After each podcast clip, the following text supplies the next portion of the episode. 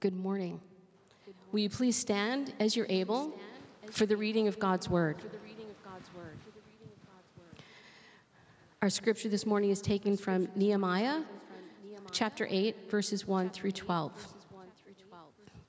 Um, if you need it in the Pew Bibles, it's on page 403. Um, I'm sure a lot of people will follow on their phone, but it's available to you in the Pew Bible as well, page 403. And all the people gathered as one man into the square before the water gate. And they told Ezra the scribe to bring the book of the law of Moses that the Lord had commanded Israel. So Ezra the priest brought the law before the assembly, both men and women, and all who could understand what they heard, on the first day of the seventh month. And he read from it, facing the square before the water gate, from early morning until midday, in the presence of the men and the women and those who could understand. And all the ears of the people were attentive to the book of the law. And Ezra the scribe stood on a wooden platform that they had made for the purpose. And beside him stood Mattithiah, Shema, Anaiah, Uriah, Hilkiah, and Maaseiah on his right hand, and Pedaiah, Mishael, Malchijah, Hashum, Hashbaddanah, Zechariah, and Meshullam on his left hand. And Ezra opened the book in the sight of all the people, for he was above all the people, and as he opened it, all the people stood. And Ezra blessed the Lord, the great God, and all the people answered, Amen, Amen, lifting up their hands. And they bowed their heads and worshiped the Lord with their faces to the ground.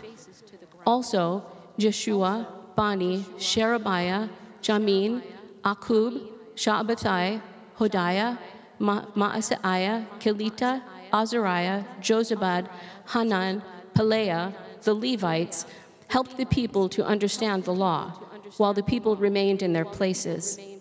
They read from the book, from the law of God, clearly, and they gave the sense so that the people understood the reading.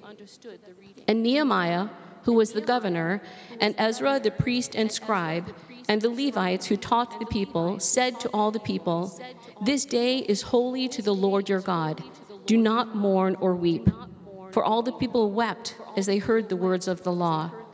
Then he said to them, Go your way, eat the fat, and drink sweet wine, and send portions to anyone who has nothing ready. For this day is holy to our Lord. And do not be grieved, for the joy of the Lord is your strength. So the Levites calmed all the people, saying, Be quiet, for this day is holy. Do not be grieved.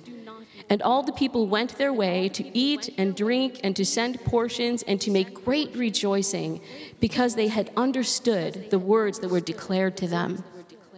This is the word of the Lord. Thanks be to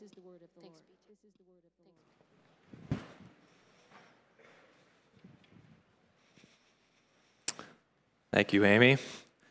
I told uh, told Ivan to make sure he told Amy to practice before she got up there because there's so many names there. If you're looking, if you're looking for a name for your kid, I mean, I would go to Nehemiah 8 because there's just a lot of good, a lot of good names there. So, good morning, everybody. It's good to uh, see you this morning. I got the stool out, doing a little family chat today. I saw one of our kids uh, this week, and he said, "A family chat, yes." So I don't know if all you feel that same way, but uh, at least our kids like the family chat. So it's good to be with you all uh, this morning. And I wanted to just, before I got into our uh, sermon today, just wanted to touch base on a few things. And the first is it's, it's really great to be back and to be with you all. And uh, there's so many uh, new faces that I have, people I have not met. We were here, as I mentioned last week or two weeks ago. We've been here over the summer uh, you know, up in the balcony and, and present. And there's so many people as I've looked down that I'm like, I don't know that person or that person or that person. So if I haven't met you, I look forward to meeting you. And there's so many people that I haven't talked to for the past uh, summer or before because maybe you weren't here because of COVID. So I look forward to connecting uh, with all of you and reconnecting with you. So anyway, it's great to be back and uh, to be worshiping with you and reconnecting with you all. And I look forward uh, to meeting you if you're new. Second, uh, thing is uh, we have a worship pastor candidate coming in uh, this week. Many of you might know Greg Molina. Greg grew up here at Calvary, was in our youth group. uh, went off to Grove City College, uh, and then took a job as a uh, director of worship at a church out in Ohio. And so he's been there uh, for the past number of years. And as our uh, position has opened up here, he's reached out and has applied. And uh, we uh, look forward to inviting him in this coming week. And so he'll be leading worship for us next Sunday. And then throughout this week, he's going to be meeting with our elders and our worship team and our staff and just kind of getting to know the church. We're going to get to know him a bit more and hear from him. So I would really appreciate, uh, we would all appreciate your prayers for us uh, as the leadership, uh, for me as I try to discern where the Lord's guiding us and leading us, and, and uh, whether uh, Greg is the right person uh, for this position, and as the Lord is uh, guiding and leading Greg as well to discern his own calling and whether it's here at Calvary. So just be praying for us this week. If you are part of our worship teams or worship ministries, you would have gotten an email or should have gotten an email at the end of last week inviting you to a, special meeting on Saturday uh, to connect with Greg uh, and his family. And so if you didn't get that email, you can just talk to myself or Pastor Johnny, uh, and uh, we can help you get uh, connected uh, to that. But anyway, be praying for us on this coming week. All right, the third thing is a little bit of a, an update on my sabbatical. And many of you have asked, hey, how was your sabbatical? How was your time away? And uh, was it good? And was it refreshing? And it's, it's been a little bit of a challenge to figure out how to convey, kind of like in kind of a passing moment, like how my sabbatical was. Because uh, on one hand, it was very rich, very meaningful, and the Lord did a lot of kind of unearthing in my life uh, over this past three months. But it also has been a bit of a tumultuous time for me. And so to kind of give it just a little bit of a just a little bit of a word, I'll say that the first month of my sabbatical uh, was spent in significant anxiety attacks. And not anxiety related to pastoring here at Calvary. It wasn't like you guys worked me to the bone, and by the end of you know the end of my time, I was just you know a, wreck. Not that. There there was just a number of things from my own kind of family context, extended family context, and then my life, like all the way back down, probably to things that I can't even remember, that kind of came together and peaked right as I was heading into sabbatical. And uh, that first month was pretty tumultuous. Some of you I talked to occasionally, others of you I, I haven't. This would be new for you. And uh, so the next two months, the Lord, I, it was kind of like, what is going on uh, in my life? And uh, so the next two months was a lot of introspection, a lot of prayer, uh, some counseling, talking to friends, uh, trying to figure out like what is the Lord looking to show me in the midst of all of these anxiety attacks that I've been having.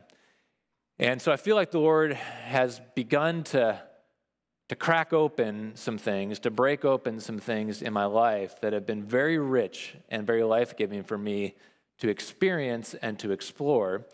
Uh, and so I know Pastor Todd, he would be gone sometimes for the summer. He'd come back and he'd, he'd preach a sermon, what, what I learned on summer vacation. And I feel like I've got so much, I can't just preach it in a sermon. So I was sharing some of what I feel like the Lord has taught me uh, with the staff. And uh, the week I came back, and then I shared it as well with the elders at the first elder meeting. And both the staff and the elders say, you really you need to figure out how to share some of this with the congregation. And uh, so I, I was trying to think about how best to communicate some of what I feel like the Lord has been teaching me. And so, talking with the staff and then talking with Johnny and Caroline, we decided to put together a podcast. So, you know, we have a This is Calvary podcast, and maybe some of you are regular listeners to the podcast. Uh, but we put together a four part series podcast uh, that's kind of like what I learned this summer, you know, by Pastor Gerald. And it's all about my experience uh, with the anxiety for the first month, the anxiety attacks, and then post uh, post uh, anxiety uh, attacks. And I will say that I don't feel like I have, you know, kind of sailed out of the choppy waters and I'm like, it's all clear sailing ahead and I've got it all figured out. So don't go to that podcast thinking you're going to just figure out all the answers to everything if you're struggling with anxiety. But I do feel like the Lord has taught me some important things over the summer. And so Listen to that podcast if you're interested. If you're not interested, that's fine. I'll never know that you didn't listen to the podcast, you know, but if you are interested, you can listen to that podcast. And even if you don't listen to the podcast, you can know that over the next however many years of my life, that the things that the Lord has been teaching me this past summer are going to be making regular appearances uh, in my sermons.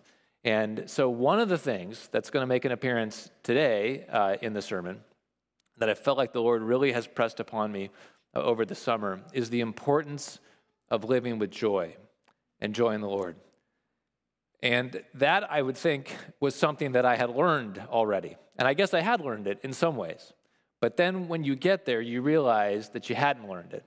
You know, and so there's a depth of, uh, of joy that is found in Christ that I would commend to us today. And so I was trying to think like, how do I both stay faithful to the sermon series, but then also uh, bring you in on a bit of what I feel like the Lord's been teaching me. So you've heard of Throwback Thursdays. This is like Step Back Sunday. We're stepping back in our sermon series all the way to the book of Nehemiah, which has been read for us. So this is going back in our sermon series. So it's still part of the sermon series, sort of.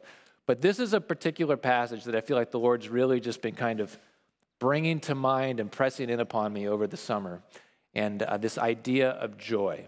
So we're going to jump into our sermon series back, and then we're going to uh, bring it forward in the weeks to come. But I want us to focus on joy. And then, of course, we'll be taking communion at the end of the sermon, uh, which uh, Ivan announced for us. So if you're watching on the live stream and maybe you came late and missed that, uh, encourage you to get your elements uh, ready uh, for the sermon, uh, for the uh, communion at the end of the sermon series. So let me pray for us, and then we're going to jump into our sermon this morning.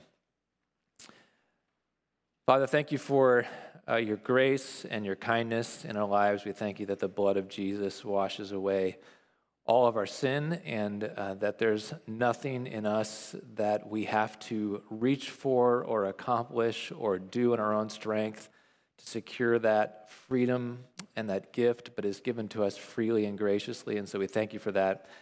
I pray, God, this morning that as we look at and reflect upon the redemption that you have given us, that it would bring to our hearts true, deep Christian joy, and that we would, out of the overflow of that joy, uh, be able to live uh, lives of gratitude and love and obedience. So, God, bless us this morning, I pray. Don't just teach us things or information. I pray that you would teach us of yourself and that we would experience you and who you are. And we pray this in your Son's name. Amen. All right. So if you got your Bible, you can turn back to Nehemiah chapter 8. You'll notice, uh, as Amy mentioned, we didn't have the scripture on the screens uh, this morning kind of doing that through the, uh, the pandemic time. But as I was coming every Sunday and I'm sitting up in the balcony, I realized that there was quite a few Sundays that I did not bring my Bible. So I thought, hmm, that's interesting. I used to bring my Bible all the time. And then I would look down at, at you all, and there were like very few of you had your Bibles. Some of you would be on your phones. But when you get to that place, you know, like when you go from Nehemiah chapter 8 in the middle, and then there'd be that sound of everyone flipping their pages. Like that sound has gone away from our church.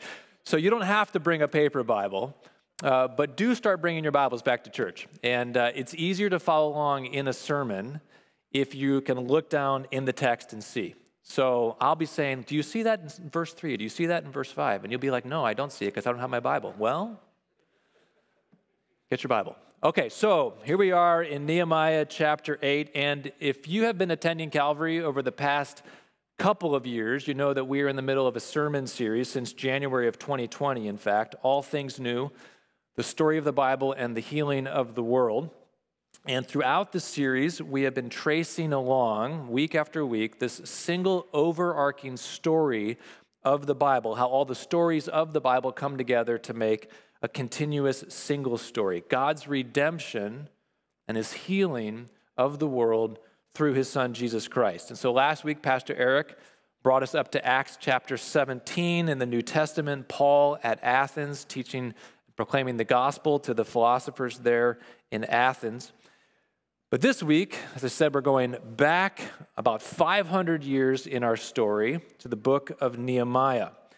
And the law of God is going to factor significantly into our text this morning and the point that I think the Lord would have for us. So I want to just take a moment to re orient us back to the function of the law in the life of God's people. So, this will be a recap for many of us if we've been around church for a while or have been paying attention to the sermon series. If you're new to Calvary or new to Christianity or still exploring Christianity, you may not know much about the law of God. So let me just walk us through this real quick to just kind of help orient us to how the law functions in the life of God's people. God gave the law initially, and we find it in the book of Exodus, but he gave the law initially when he constituted the nation of Israel as a nation. And the law was the charter the kind of the blueprint, the legal codes for how the people of God were to function in their relationship with God and in the relationship with each other and the relationship with the world around them. So the law was fundamental to the identity of the nation of Israel as the people of God. And the law contained both promises and warnings. So, promises of blessing if the people adhered to and followed and lived in accordance with the law, but then warnings of punishment if they disobeyed, disobeyed and neglected the law. And the great and final punishment of the law for continued disobedience would be exile, would be driven out from the land into the captivity of their enemies. Well, if you know the story of Israel, over the course of the next thousand years, so from the time that the law was given until the time of captivity, rests somewhere roughly around a thousand years. Right? And over this period of a thousand years, the people neglected regularly the law of God.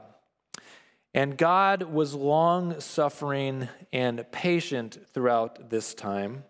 And over and over again, he pleaded with the people and he sent prophets and he sent messengers. He even raised up kings who were supposed to bring the people back to himself and to call the people away from their folly and disobedience. This is so much the story of the Old Testament from the time that the law is given all the way until the final blow of discipline falls and they are driven away into exile. Some people think that the God of the Old Testament is this short fused, short tempered, heavy handed, you know, angry God. But when you zoom back over a thousand years and you look at God's parenting of his people, you might almost mistake him for a permissive parent. I mean, a thousand years he pleaded with his people before the final hammer of the law fell. But finally, it got so bad for so long that this final punishment of exile came upon the people and they are taken away to the foreign lands. But even there, in the midst of their exile, because of their disobedience, God is still gracious and compassionate to them.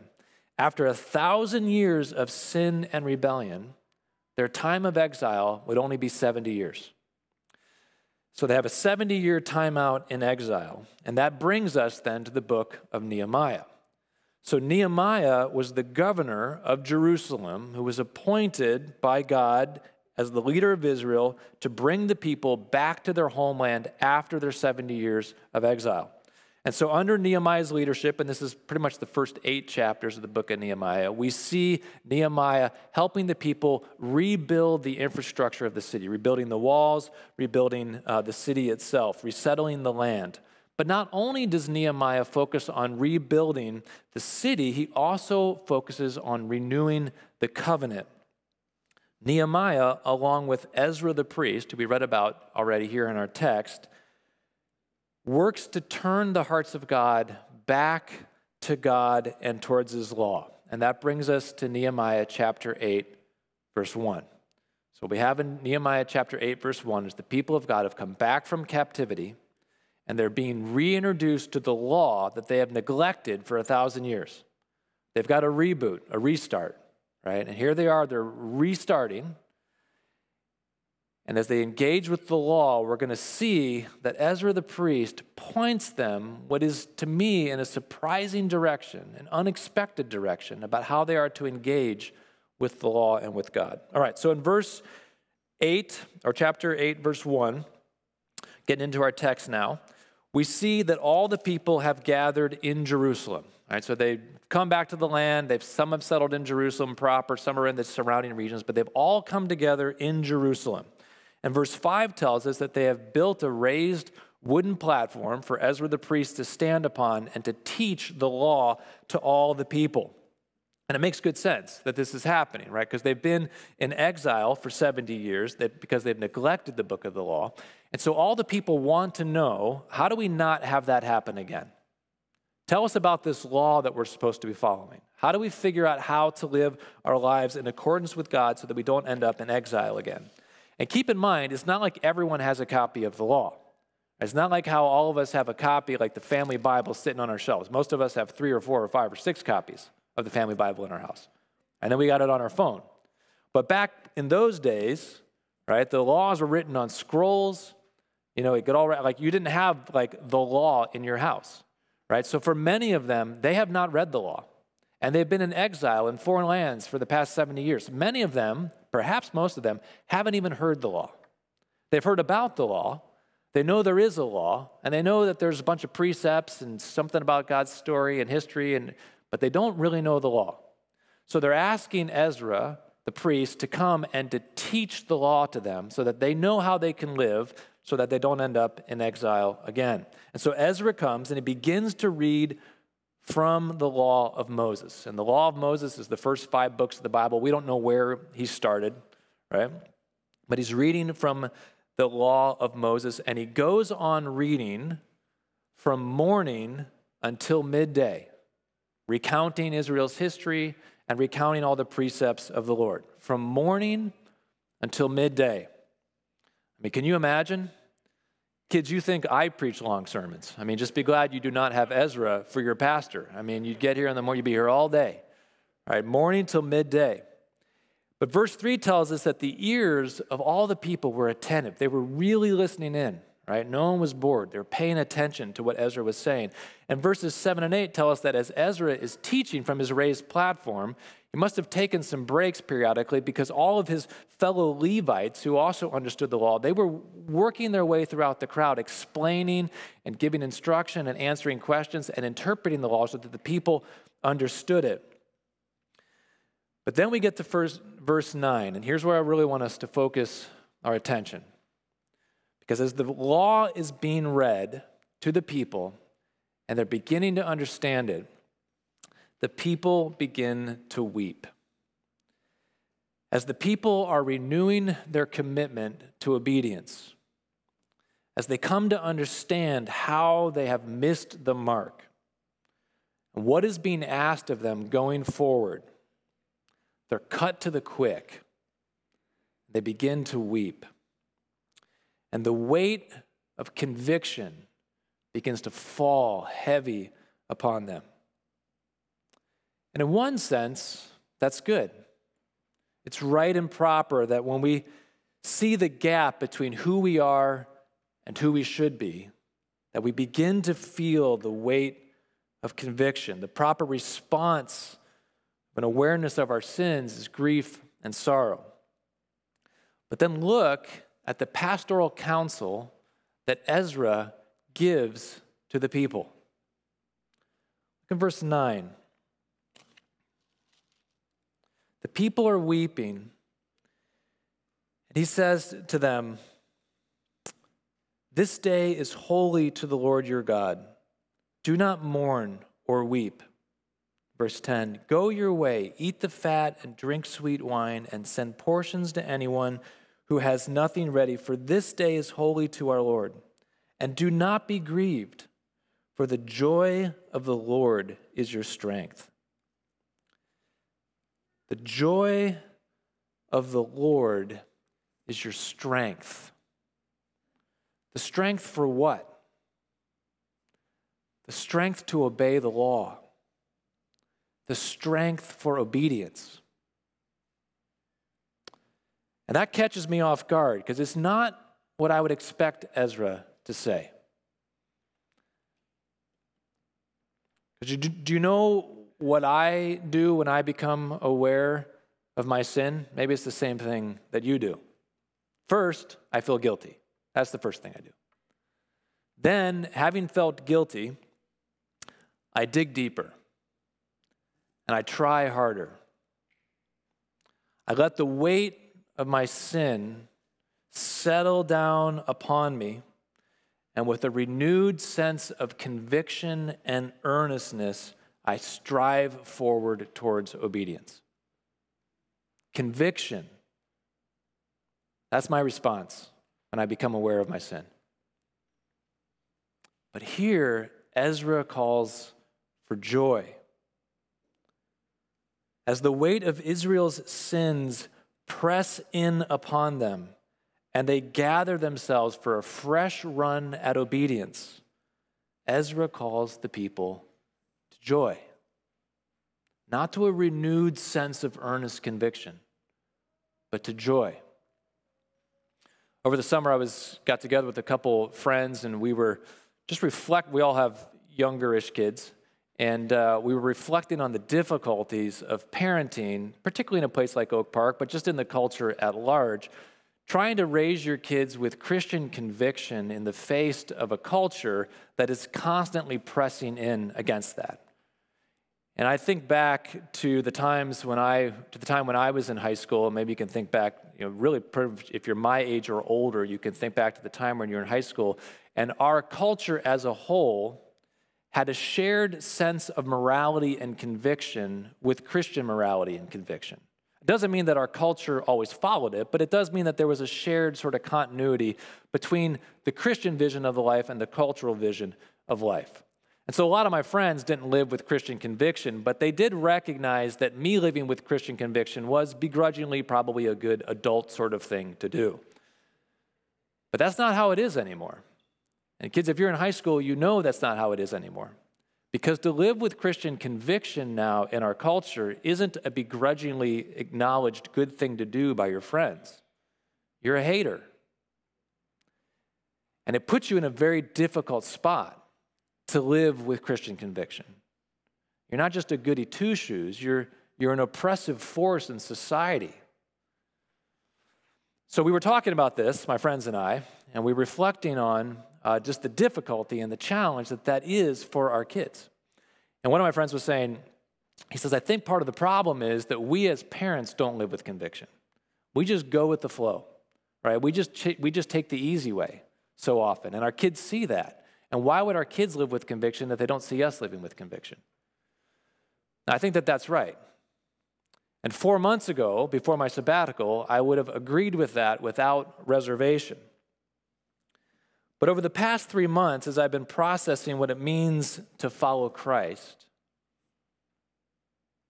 I've come to see that while I've had lots of conviction in my life, I've lived with conviction, I'm not certain that the weight of all my conviction has been life giving for my children. Do you know what our children need to see in us as they press into the hard spaces of obedience, they need to see joy. They need to see our joy in the Lord. The joy of the Lord is our strength. If all we pass on to our kids is our Christian convictions, right and true that they are, and necessary, but fail to pass on our Christian joy, then the faith of our kids will never survive the pressures of our culture. And Ezra knew this with the Israelites. The Israelites had not failed to keep the law because they had lacked the strength that comes from conviction. They had failed to keep the law because they lacked the strength that comes from joy. Or we could say it like this the reason they had no conviction to keep the law is because they had no joy. Over their long history of apostasy, they had stopped feasting and rejoicing in God, the God who had redeemed them. They had lost sight of God's redemption. And once they stopped rejoicing in God's redemption, once they stopped living with a felt awareness of how very good it was to be loved by a God who was so gracious and compassionate and full of abounding love, the precepts of the law became just that precepts, just burdens to bear, inconvenient rules to follow. And eventually, when it became costly obedience, the laws were just disregarded. And Ezra knew that the joy of the Lord is the strength and that without the joy of the Lord and the strength that comes from joy, the law could not and would not be kept. So, here at this moment of renewing the covenant with the people, he calls the people to joy, to feasting, even to celebration of God's redemption in their lives. So, how is your joy in the Lord this morning? What fuels your obedience? Is it conviction or is it joy? Or maybe you're like, it's neither, which is a, perhaps another sermon for a different time. But what fuels your obedience, conviction or joy? Joy and conviction, of course, are not mutually exclusive. Conviction is vital to the Christian life. I think my friend was right in what he said. But listen, conviction, now catch this, conviction is self wrought. You don't even need the Holy Spirit to have convictions. The Pharisees had conviction. The terrorists who blew up the Trade Center have convictions. Joy is deeper than conviction. It's the foundation and power that properly animates conviction because joy is a celebration of the redeeming grace and presence of God, which is the very thing that gives power for obedience. Joy is what makes conviction life giving rather than self righteous and bludgeoning. To have convictions without joy, that just makes you a Pharisee and a legalist. And if you know Israel's history, that's basically what happened. So, up until Nehemiah chapter 8, essentially, up until exile, they lived as libertines. They had no convictions, right? Then, and they came back from exile, they're like, we got to get this law thing straightened out. And Ezra's like, we got to start with joy. And they're like, no, no, no, we just, we're going to conviction, right? So then you read Nehemiah on to the New Testament, and by the time you get to Jesus and the Apostle Paul and the disciples, the nation of Israel is full of conviction, but they're not full of joy. And it's no better, right? To have conviction without joy, it doesn't bring life. Evangelicalism has long been the conservative wing of North American Christianity. When you think about Christianity in North America, we're essentially a, a, Protestant country, and in that broad sweep of Protestantism in North America, evangelicals are the conservative wing, the conservative party of kind of broader North American Christianity. And those of us who are Christian conservatives rightly believe in sin and judgment. We rightly have convictions about morality. And all that's well and good because the Bible affirms all of that. But sin and judgment and morality and conviction are not the gospel. It's not the gospel. Deeper still, lying at the very heart of all things, at the foundation of everything that exists, is living, eternal, divine joy. And God has so graciously invited us to participate in this joy. Not because we've been good, not because we've kept his rules, not because we try really hard or because we've demonstrated sacrificial obedience, not because we have convictions, but because God loves us. As a father loves his children, he has extended his love to us in the person of Jesus Christ, and he has filled us with his own joy through the gift of the Holy Spirit. Joy doesn't wait for us on the far side of conviction. Joy precedes conviction and empowers it to know and experience the free and unmerited love of God found in the face of Jesus Christ. This is to know joy itself. Here, I'm not talking about some kind of happy, slappy emotionalism. Joy is deeper than surface happiness and zip right? All of us have a different emotional spectrum, right? So this isn't just for like all the happy extroverted people, right? That I'm like, joy's for all of us, even if we're pretty even tempered, right? Because true Christian joy isn't emotionalism, it's a deep gut level reservoir of contentment and peace that freely bubbles up to the surface of our lives as patience and kindness and love. And true Christian joy, it's quick to smile, quick to laugh, quick to be hopeful, quick to think of the well being of the other. Christian joy loves to celebrate and to feast, and it loves to invite others to the feast. And joy isn't afraid to cry. Joy sees all the sufferings and the pain in the world and doesn't look away. Instead, it reaches down into the even deeper, all sufficient grace of Christ, and then it covers the pain that it sees in the world with gentleness and compassion and tenderness. Joy is deep in the bones spiritual happiness that both loves the world and transcends the world at the same time. And if we skip past joy and go straight to sin and judgment and morality and conviction, we're going to miss the heart of God that is the power of the gospel. So weep for our sin, yes, but then let your weeping for sin become rejoicing for the love that you have in Jesus. But I know that many of us do not know how to easily find our way to joy. That's been a lot of my story the past three months, struggling to find my way to joy. So maybe you hear a sermon like this, and it doesn't bring you joy. Instead, it just brings you conviction about how you don't live with joy. Right? I mean, that could be, right? You're the parent and you're like, oh, my kids need joy. I stink. You know, and I was preparing this sermon and writing it, then I was kind of preaching it to myself, you know. And as I was preaching to myself, I found that I was preaching it to myself with conviction and intensity. You need to have joy. What kind of Christian are you dependent on conviction when you should be depending on joy? And I've come to see that I'm so prone to fuel my life with conviction rather than joy that when I find that I'm not living with joy, I just reflexively reach for more conviction. And then when I see that I'm reaching for conviction instead of joy, I get more convicted. So then I reach for more conviction, and just on and on and on and down it goes. So, brother and sister, if you reflexively go to conviction when you hear about how you should be going to joy, you can just come stand in line next to me. And then we'll just stumble down the road together trying to find joy.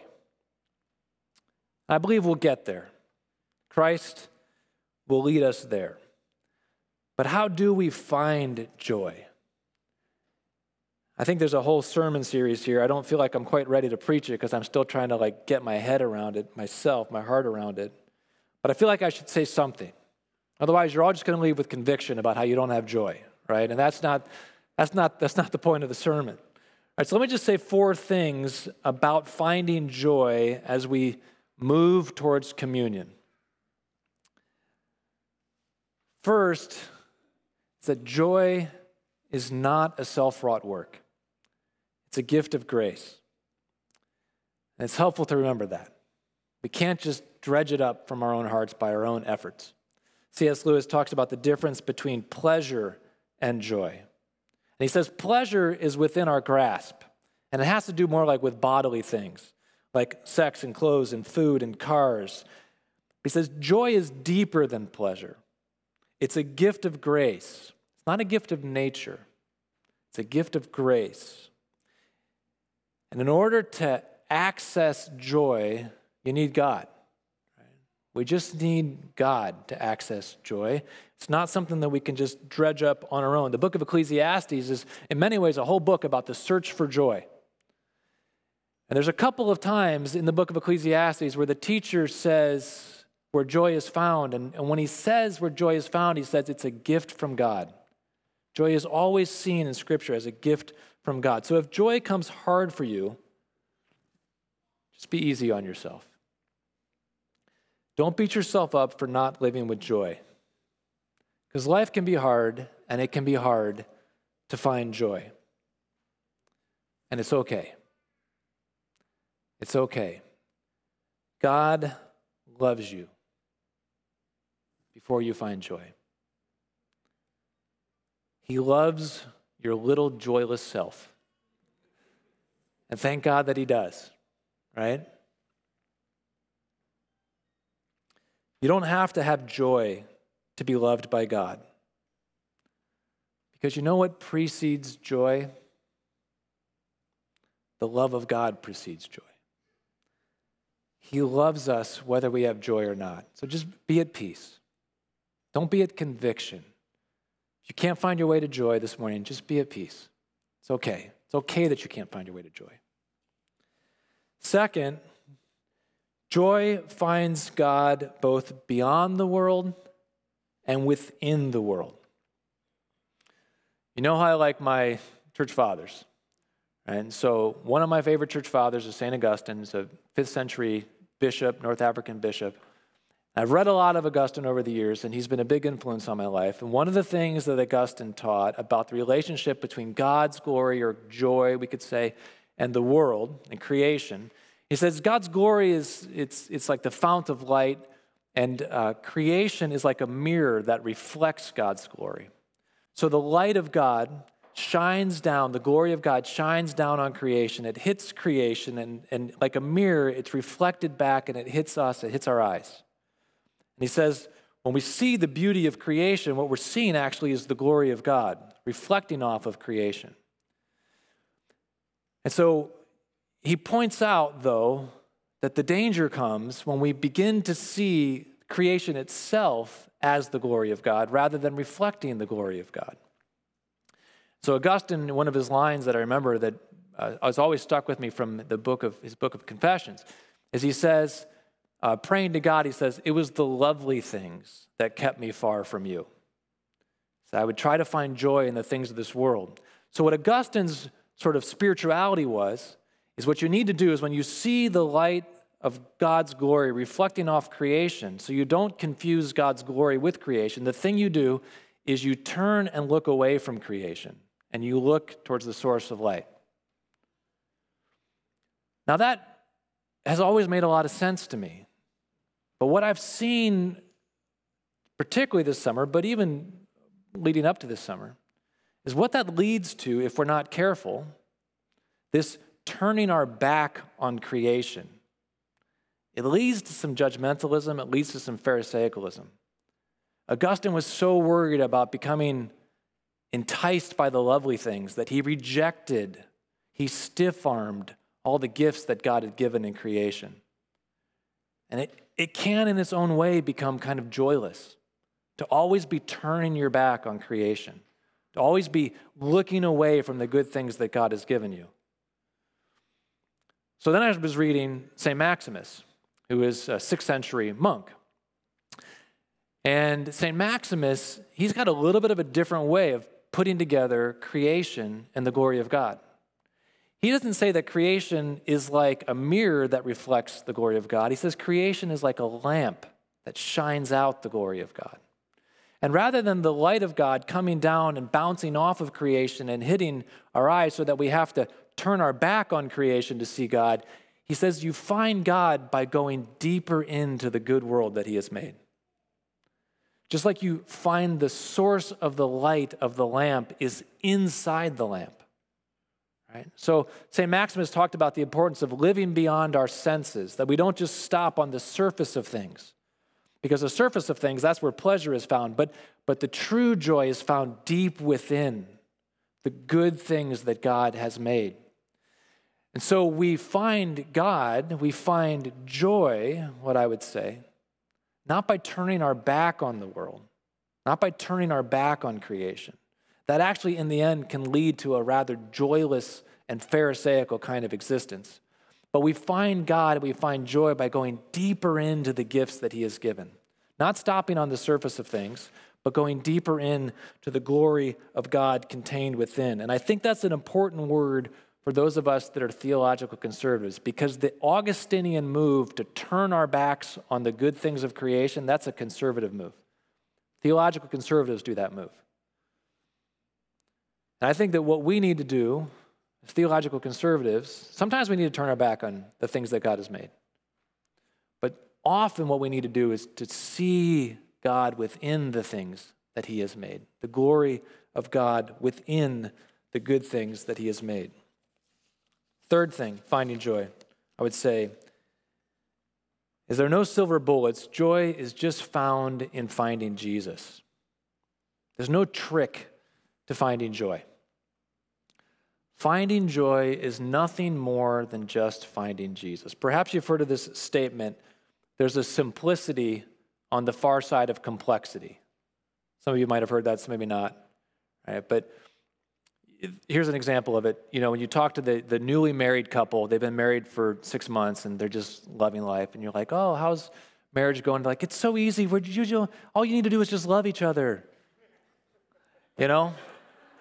Right? And then you talk to them like year five, six, 10, 15, and they're like, oh man, love thing. Like it's hard, right? But then when you talk to them at year 25, year 50, and you meet them sitting in a park just holding hands quietly, and you're like, what's the secret to marriage? And they're like, you just got to love each other. Because that's the simplicity on the far side of complexity. It's actually the same answer. They were right when they were newly married. They just didn't realize how right they were and how complex it is to get there. That's how it is with joy. What's finding joy but finding Jesus? And when you're a brand new Christian, if you've been saved as an adult, you know this. Like you find Jesus and you're like, you're just filled with joy. And you ask the new Christian, like, how do you find joy? It's like, it's just finding Jesus. It's like so simple. And then you're a Christian, you're 5, 10, 15, 20. And it gets more complex and you realize how difficult it is. But you come out the other side of that, and it doesn't have to be 20 years, but you come out the other side of the complexity and you realize you were right. It's just finding Jesus. That's all it is. It's just coming back in touch with the one who has saved you. Here's the last thing I would say. Maybe this is kind of at the foundation of finding joy, and I feel like what the Lord has been teaching me this summer. You find joy when you come to experience the joy that Jesus has in you.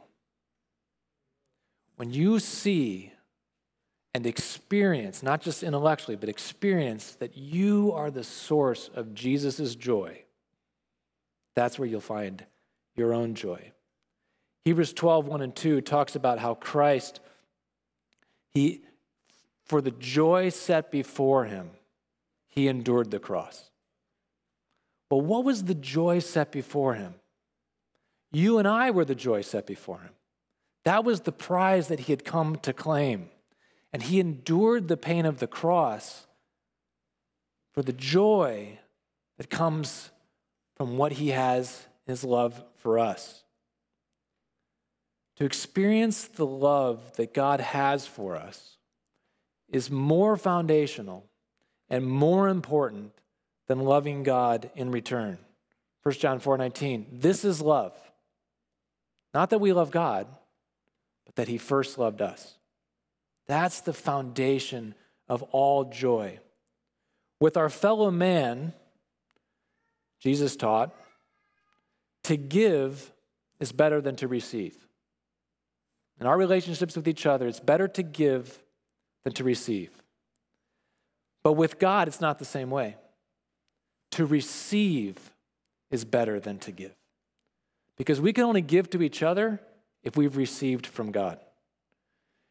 And so many of us, when we approach our relationship with God, particularly as we've kind of moved out of the new conversion phase and the joy of Jesus, and it's kind of realizing the complexity of obedience, we start moving towards giving to God as the better thing.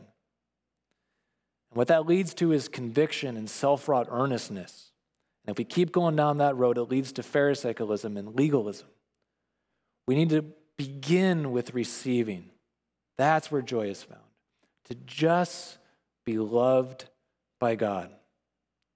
What would we be as a church if we basked in the love that God has for us?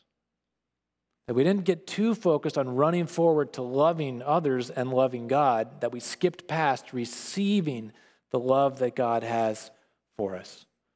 The loving others and loving God just happens naturally. It just flows out of receiving the love that God has for us. So that's the place to start. And I'll just say, it is hard work being loved by God. That's probably the thing I've learned more this summer than anything else. To just sit and be loved by God. is not easy. Because to be loved is vulnerable, it exposes you, it strips you of all of your efficacy. To just be loved unconditionally. But that's the source and the fount of joy. And that leads us to communion today. 1 John chapter 3 John says, See what kind of love the Father has lavished on us that we should be called the children of God. We come to the table, and this table is the love that the Father has lavished upon us His own Son, Jesus Christ. Free, unmerited, a gift that He has given to us. Communion is a family meal, it's a family feast that celebrates the goodness and love of God. It's what Ezra was pointing the Israelites towards. He says, Don't, don't, don't mourn over your conviction. He says, Rejoice in the Lord and feast. Celebrate the goodness of God in your life. Receive it freely. And in that is your strength. So we're invited by the Lord into feasting on Christ. He is the one that is the source of our joy. So as we have the elements here, I invite you to reflect on what it means, not how you should have joy, not your failure to have joy, but to reflect on what it means to be loved by God to be loved freely by God in spite of the fact that you have no joy, in spite of the fact that you move to conviction so easily. What it means to be loved by God. Hold in your hands not the elements of conviction, but the elements of love that lead to joy. So reflect on that as I distribute the elements to our team. If you are not a believer this morning, you're not a Christian, not part of the Christian community and family, uh, then this moment is not for you. This is a, a family meal. It's an occasion for us to celebrate as a family what it means to participate in the love and the joy that God has given to us. But I invite you to reflect as well during this time of the joy that is offered to you in Jesus by God. The unmerited free gift of grace that is offered to you in His Son. Free to be had, free for the taking. Simply confess your sins, acknowledge your inadequacy, acknowledge your inability to find love and joy and meaning and life yourself, and to receive it freely as a gift from God. Invitation stands open to you even this morning to receive that gift.